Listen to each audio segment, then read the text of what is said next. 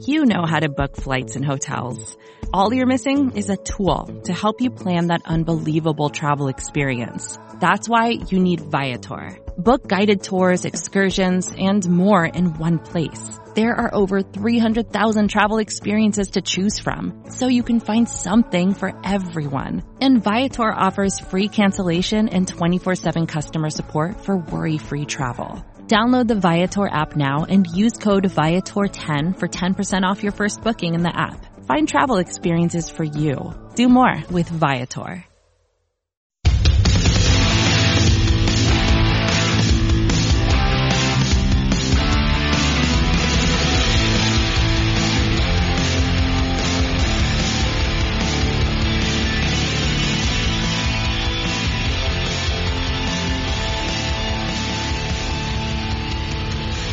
Hello again, Giants fans, and welcome to a new edition of the Valentine's Views podcast here on Big Blue View Radio.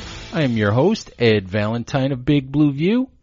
We're coming to you on Tuesday, September 29th, and we're going to uh, talk about the uh, the state of the 0 3 New York Giants. Lots of, of hysteria these days in the fan base. Calls for Dave Gettleman's head. Calls for the Giants to to draft Trevor Lawrence all sorts of uh, all sorts of panic in the fan base with the Giants at 0 and 3. Here to help us sort of figure out the state of the Giants and uh, where the Giants go from here is Scouting Academy Director Dan Hatman. Dan, thank you very very much for uh, for coming on with me.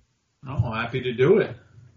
Hey, so uh, let me let me put it this way: ugly start to the season for the Giants. Really, well, really ugly game on Sunday, but when you stop and think about it, rookie head coach, the, you know, no off season on the field, shortened training camp, no preseason, difficult schedule, you know, to begin the year. Should we really have expected a whole lot different, you know, from the Giants at, at the beginning of, of Joe Judge's tenure here?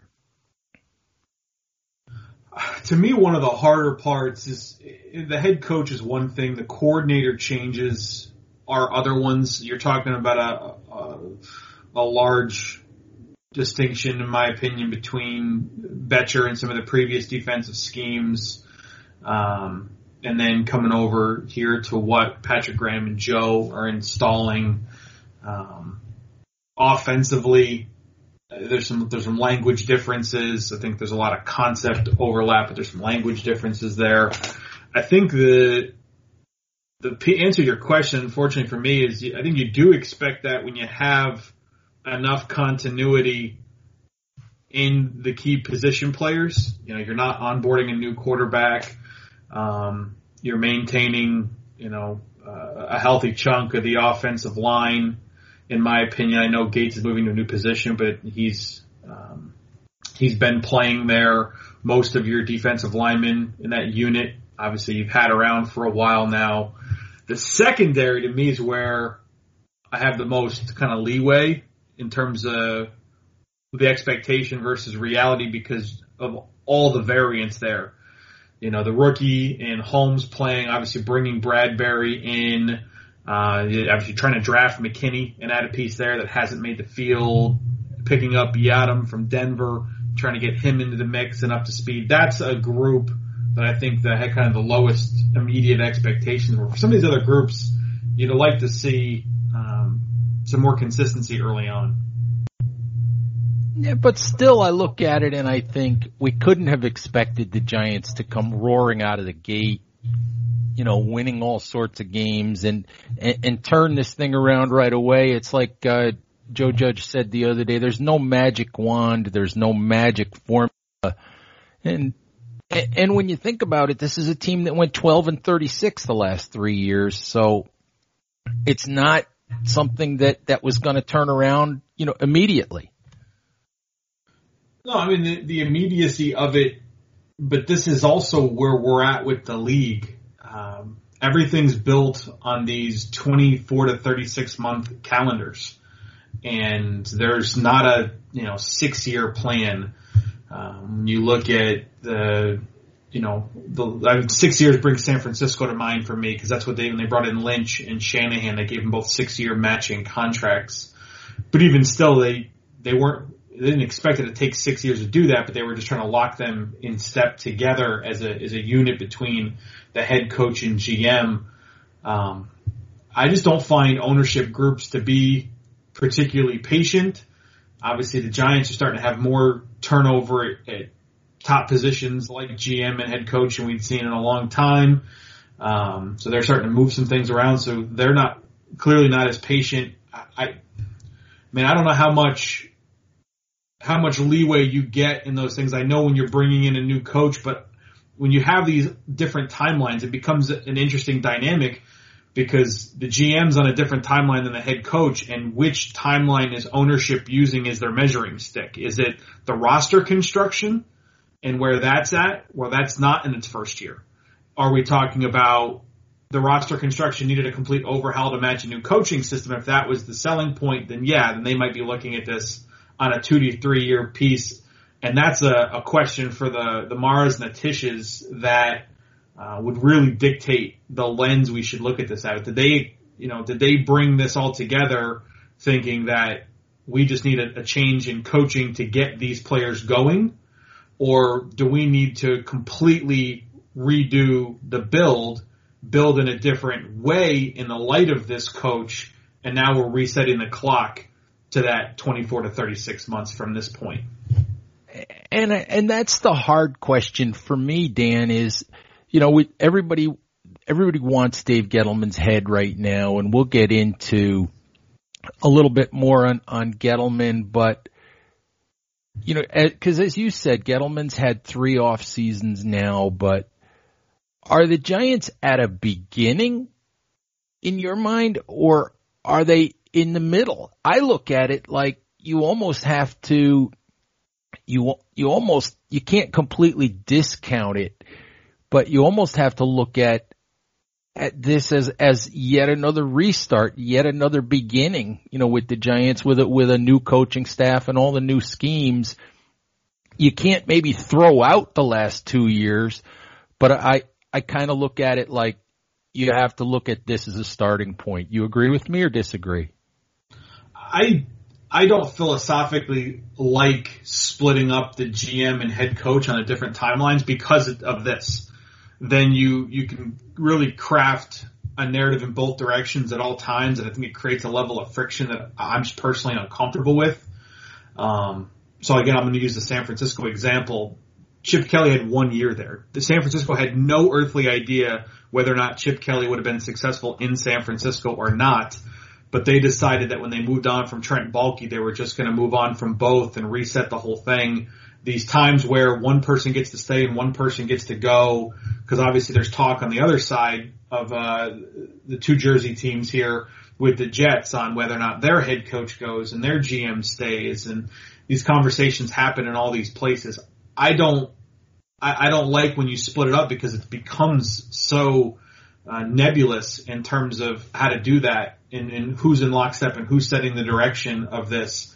Um, if this is Dave Gettleman's vision and this coach is able to take the players that he's been collecting and he's the best person to maximize them, then I don't see it as a beginning. If it was, okay, we built in a certain light with Shurmur and now we're no longer going to build in that way, we're going to build in a different way, in this Joe Judge way, then it is a start and I don't think I've heard an answer to anything like that, you know, in that transition period. I mean, you probably know better than I, uh, in terms of how they framed that when they brought this in. Was Joe here because they didn't like the build and the coaching, or is Joe here because the build's been fine, but the coaching needed help?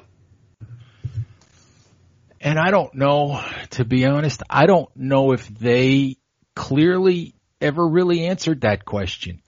I think that what they said was that they thought Gettleman was the right general manager going forward. But, but I, I think that question is sort of open ended. So my, my question for you, you know, as we talk about, as we talk about this and if the Giants were going to move on from Pat Shurmur, and I know they hate to move on from a GM after two years, and you hate to keep that cycle going. I mean, would it have made more sense to move on from Dave as well? Yeah, I, I'm of the opinion that if you're good, if you decide you're going to move on from one, you got to move on from both. Like to me, you bring those people in together, you know, and they're they come in together and they lead together, and this is this is their build. I, I don't like the friction. I live this stuff in in Philadelphia. I've watched it in so many places over the last ten years.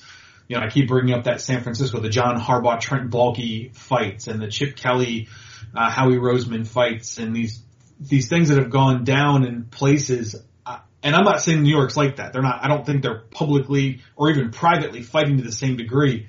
I just think it creates an opportunity for friction and narratives and who's pulling the owner's ear in which direction. I just don't like that. Makes me uncomfortable from a team build perspective. I think if you're if you're building in a vision, then you bring those people in as a unit. Because uh, again, we can't even answer the question here of what what is the measuring stick that they're going by, um, because no one knows what what led to the Shurmur decision, at least publicly, from that standpoint. So I think you know, for the purpose of the conversation, we should probably treat it as beginning, and then look at what has to happen moving forward. I would imagine that's probably where at. Well, so they have a chance to answer that themselves. Um, but I, my gut would tell me they're probably looking at this as a new start.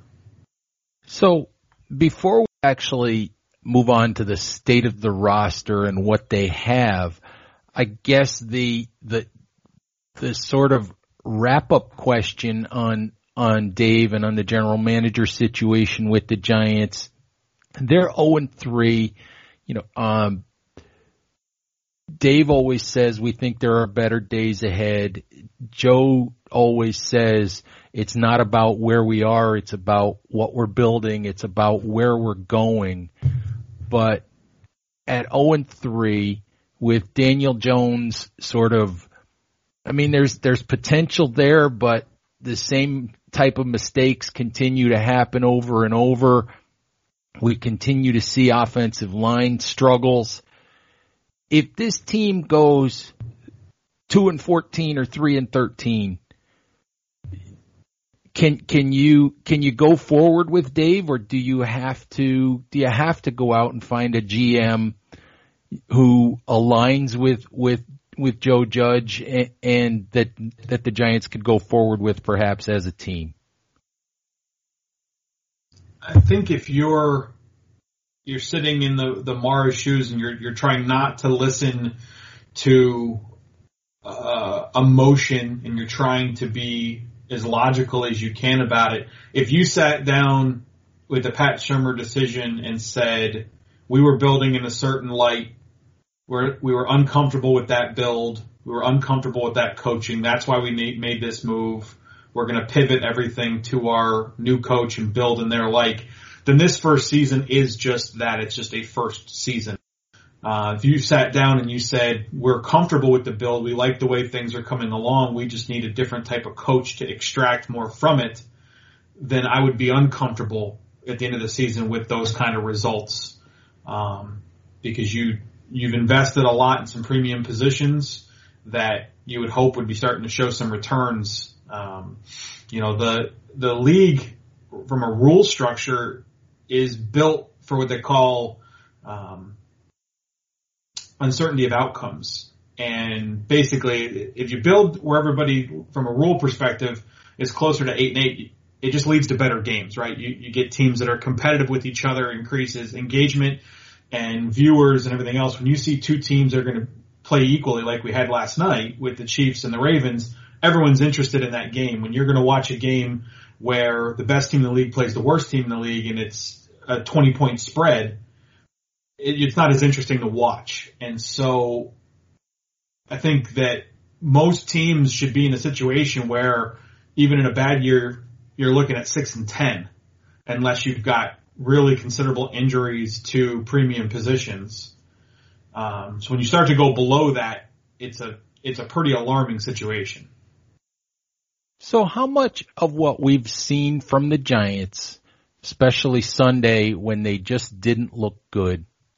How much of what we've seen, you know, could be, you know, you don't want to make an excuse, but how much of what we've seen could you look at and say, well, they didn't have an off season on the field. They had all the, you know, all the the shortened training camp and no preseason games. How much of that can you look at and say with a new coach schemes, they just haven't had a fair opportunity to prepare this team?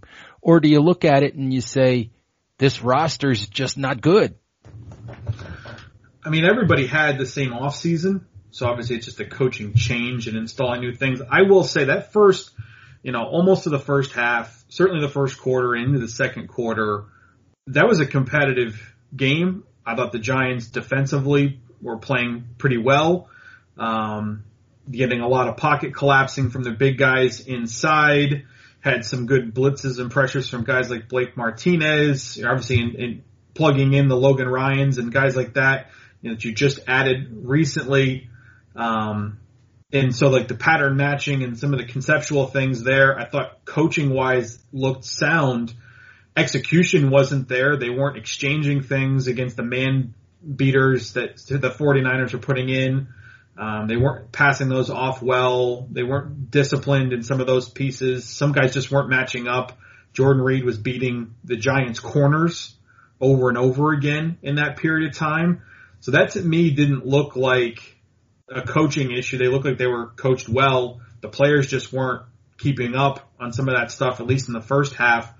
On the offensive side, that was a harder one because, you know, Slayton's not a, a true number one in my eyes where he's going to go out and be able to beat single bracketed, uh, single coverage or bracketed coverage, um, consistently. You can, he does great things and you can scheme him to success, but he's, you know, not in the likes of a, you know, the Julio Jones or what have you.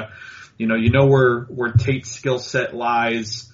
Um, but they're they're not separating in and of themselves across the board in that room, not having Shepard Hurts, but that you know that room's not there, so they're not opening up the same way. Daniel Jones had some opportunities, I thought, to make some plays where he checked some things down and didn't take big chances. You know, we talked about where the offensive line didn't execute. Um, so there were there were pieces across the board where they they weren't getting it done. At the same time, they were in it with that banged up Niners team for a while. What really hurt is the way it turned over in the second half and the, not being able to keep up and and once San Francisco dialed into what those things were, they kept working on those weaknesses and, and the Giants didn't have answers and part of it is roster and, and part of it is just the in-game adjustment piece. Um, obviously the second half there, there's there's you're not going to come away with that with a positive on hey you know you can hang your hat on this thing. Um, second half was just not good. Right. So, you know, the, the issue is you look at, as you said, get, there have been three drafts now in the Gettleman era as GM. And do you begin to, you know, I, I looked at it and I thought there's a pretty decent young core in place. And, and yet there's part of me now that starts to wonder about what Will Hernandez is going to be and what Lorenzo Carter is going to be and, and, and what Daniel Jones is going to be because we just don't see as of yet. We know what the, what the strengths are with Daniel Jones, but we also know what the, what the weaknesses are. And at some point you want to see those, those weaknesses you know, you want to see those turnovers happen less frequently. I, I just begin to wonder if this young core is, is as good as I thought it was. I mean, you, you have, you have thoughts on, on just the state of the roster, the state of, of the young core that's in place right now? You have a, a grading scale with every team, and most teams go color coded. And everywhere I was, um, you know, blue is kind of like premium color, blue chipper type thing. Uh, and then you'd come down and, and some teams would go with like a purple as like kind of a, you know, ascending but could be blue here soon. And then below that, most places like a red, right? And a red was a solid starter, a guy that you go out there, you win with, they get a job done. You're, you're, you're not actively looking to replace them. But there is also an understanding that they might not be a playmaker, right? They're not necessarily in that blue category, but they're getting things done.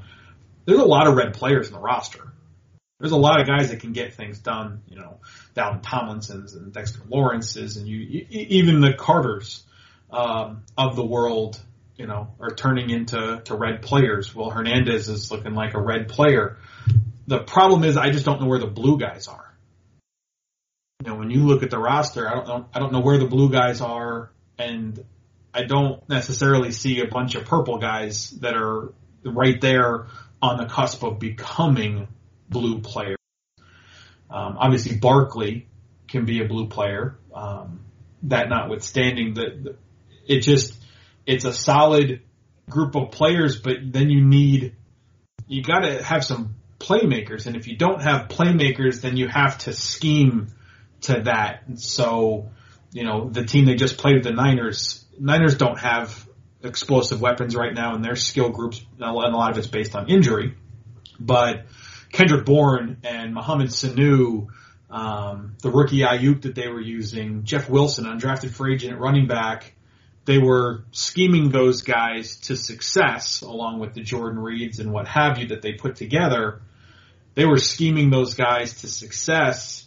And so that becomes Garrett's undertaking is if you're going to have red players, then you have to create the explosives schematically if they're not just going to be there because your guys are better than the other team's guys. Um, so I, I, it's not a, it's not a roster devoid of players by any stretch of the imagination. But again, it, if you were to sit down and say who are the, who are the three guys you know in every game are going to be on par, you know, with the other explosive players in the league, you know, chance to be all pro types, you know, who are the blue guys on the roster? I mean, I, I'm not sure who I'm jumping up and down to put on that list. Yeah, and I I think that's the weird part of, of the whole of the whole thing is you you can't look at it and say, well, this guy's a bust and that guy's a bust and this guy was a terrible pick and that guy was a terrible player. You just outside of outside of of Saquon, you don't have anyone on that roster that that an opposing team would fear and or or a guy that that can change a game for you. And and that's that's the hard part. I, the way I look at it is you just don't have that that guy. And I mean is that an indictment of, of the roster build? I, I I don't even know how to, I don't even know how to look at that.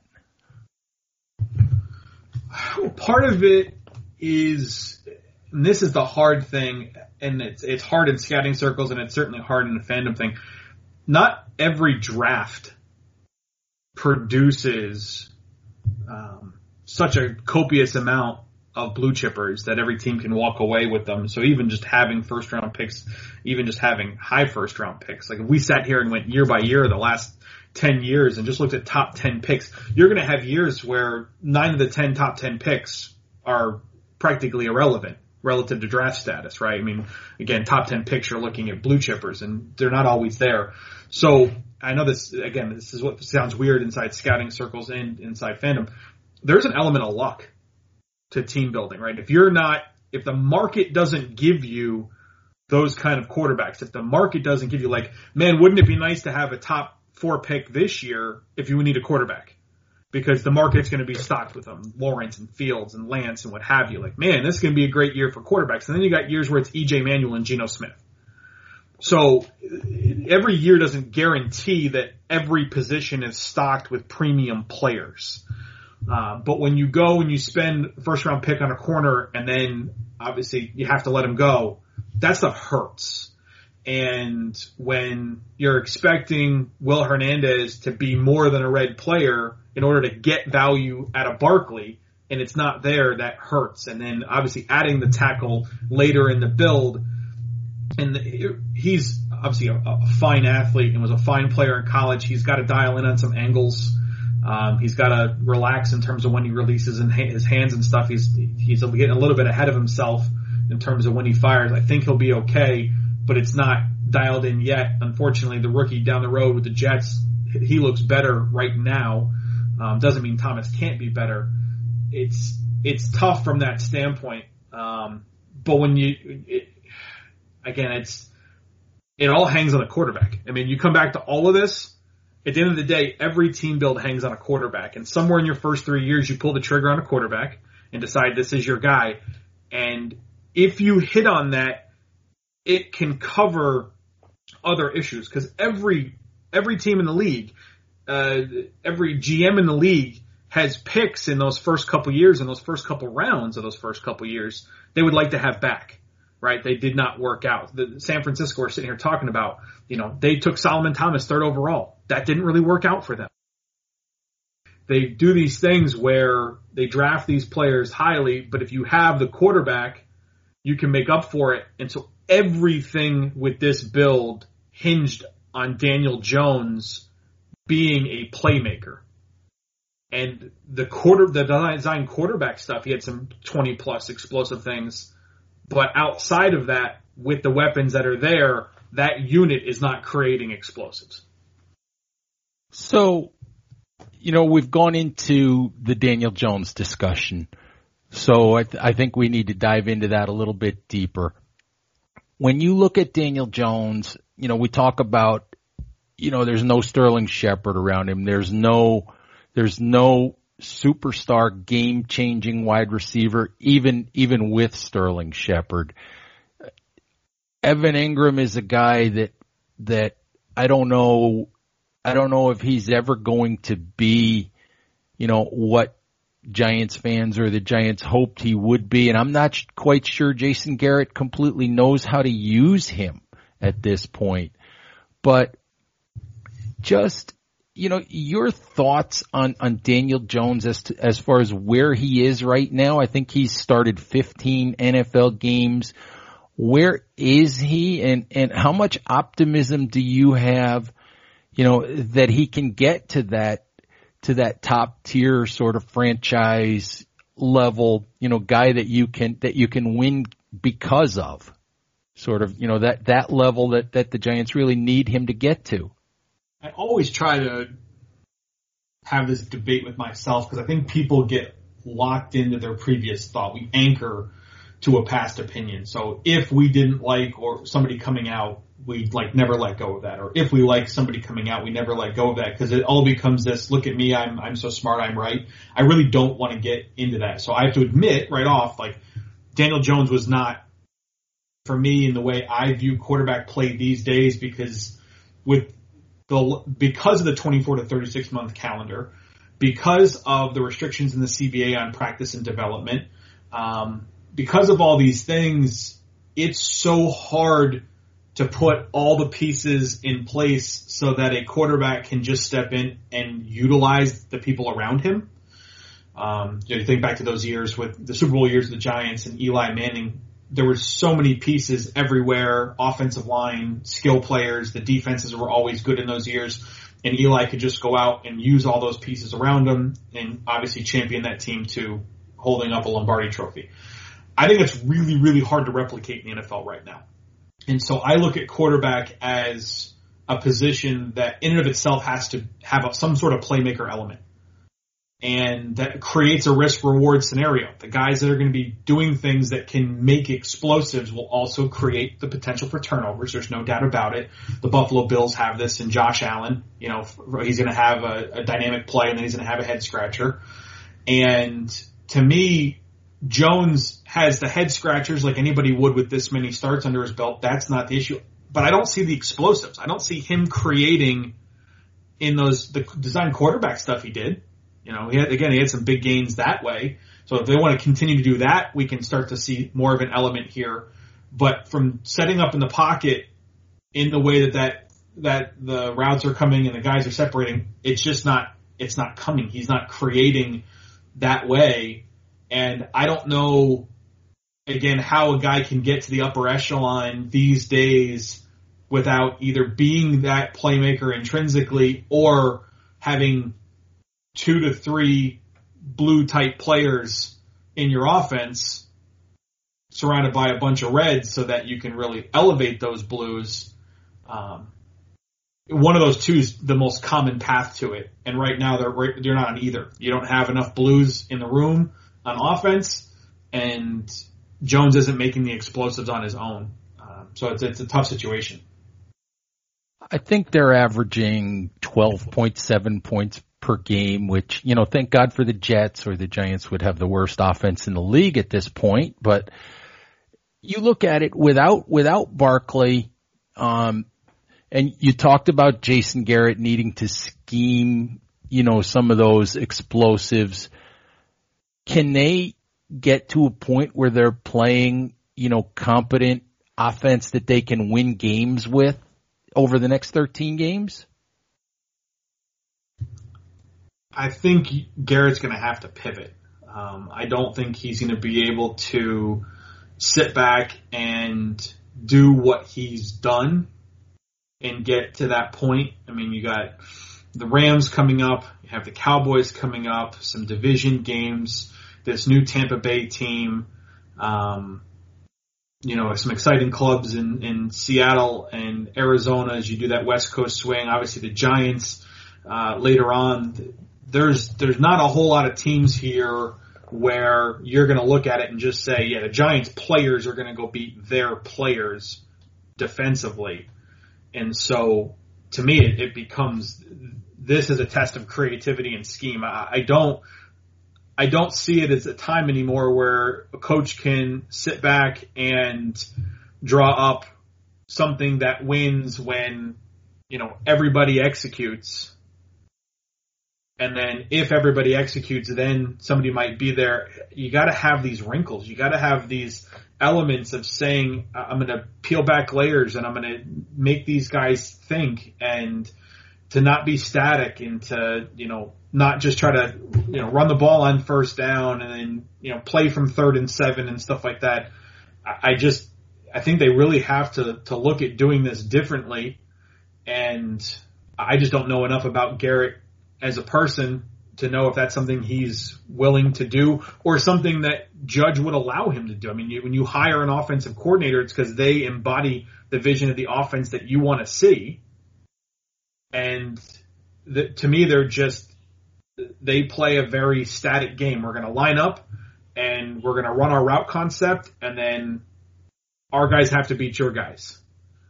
And that puts a lot of onus on the players to beat the defensive players as opposed to, okay, I'm going to occupy the, the eyes of the linebacker and the safety. I'm going to pull them here. I'm going to make them think this. We're going to add this wrinkle. You know, Andy Reid last night with the shovel pass to the fullback on the goal line off of the, you know, looking like the option play with Mahomes to, to Hill, you know, they just got to add more. I just think they've got to really start to be creative and how they do that. They have players here that you can be competitive with, but you really have to scheme them to success. I think to, to put together winning football. It's funny because I think they are trying to do that on the defensive side of the ball. I think that that Joe Judge has has brought in Patrick Graham and it's in part to be creative, not to be static, to to scheme things up, to you know, to do things differently. So it's it's funny you know, to think that they would go the opposite direction on offense. You, you, do you find that to be to be a little bit odd?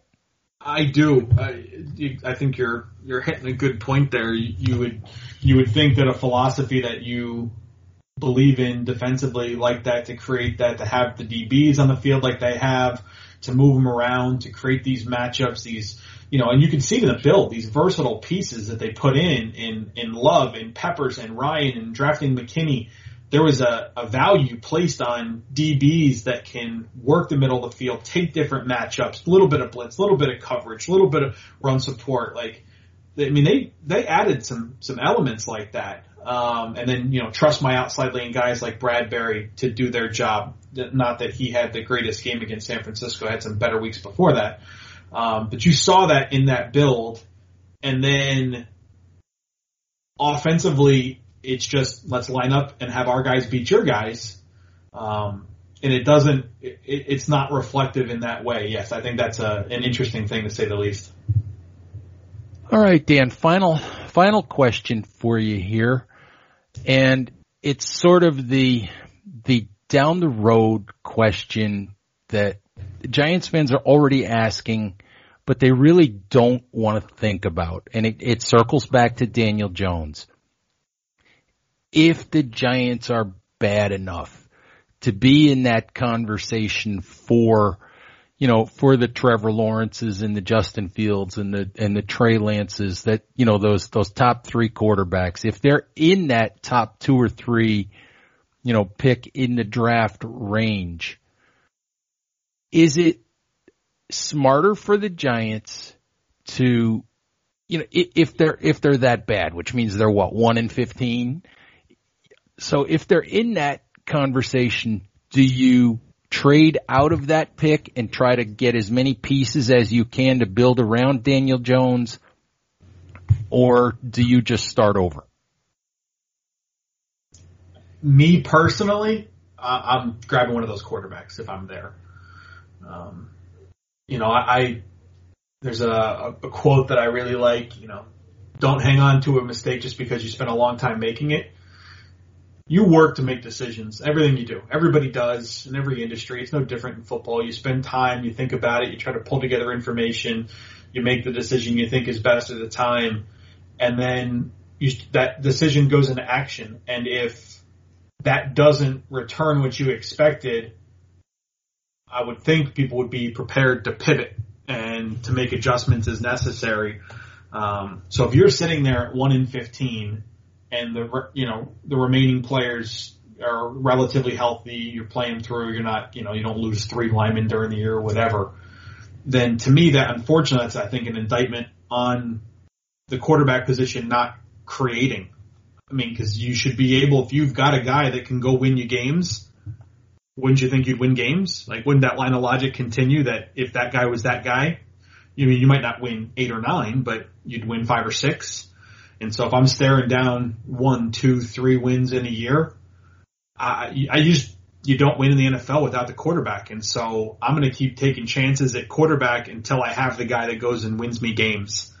And so, yeah, if I'm sitting there in that position, um, I'd be looking to acquire whatever one of those quarterbacks I like the most versus my draft spot, um, and go from there. All right. Hey, before I let you go, why don't you uh, tell folks about the about the Scouting Academy, about anything else you've got going on? Uh, so for for those of you who you know may not have heard about us before, we started seven years ago. We brought a, a large group of NFL executives and coaches together that wanted to help people learn more about what it is that scouts do and how to do it. We built an online class that allows people to come in and experience that, do that work, receive feedback, uh, personalized instruction, and uh, and really uh, an attention to honing that craft and building foundations. We've had alumni, we've had 40 go on to NFL opportunities. We have over 130 in college football. We've had people at everything from next gen stats to PFF to sports info solutions. We've had agents, we've had beat writers, we've had media analysts but so many different people that had decided they wanted to learn more about the game and apply it in some way. And we've been able to work with them and help them um, leverage this and, and, advance their careers. And it's been really, really rewarding to work with so many good people uh, over these years. So we uh, just kicked off our fall semester a couple weeks ago, um, but you can check us out at scoutingacademy.com. Uh, we also try to publish a lot of stuff just putting content out there to help people learn on our YouTube channel, YouTube slash the Scouting Academy, on our social media channels on Twitter and Instagram, um, where we're breaking down plays and, and, showing you where things are at and, and hoping you guys learn something along the way. All right, Dan. We always learn from talking to you, so we appreciate your time. Giants fans, thank you very, very much for listening, and we'll talk to you soon. Bye bye now.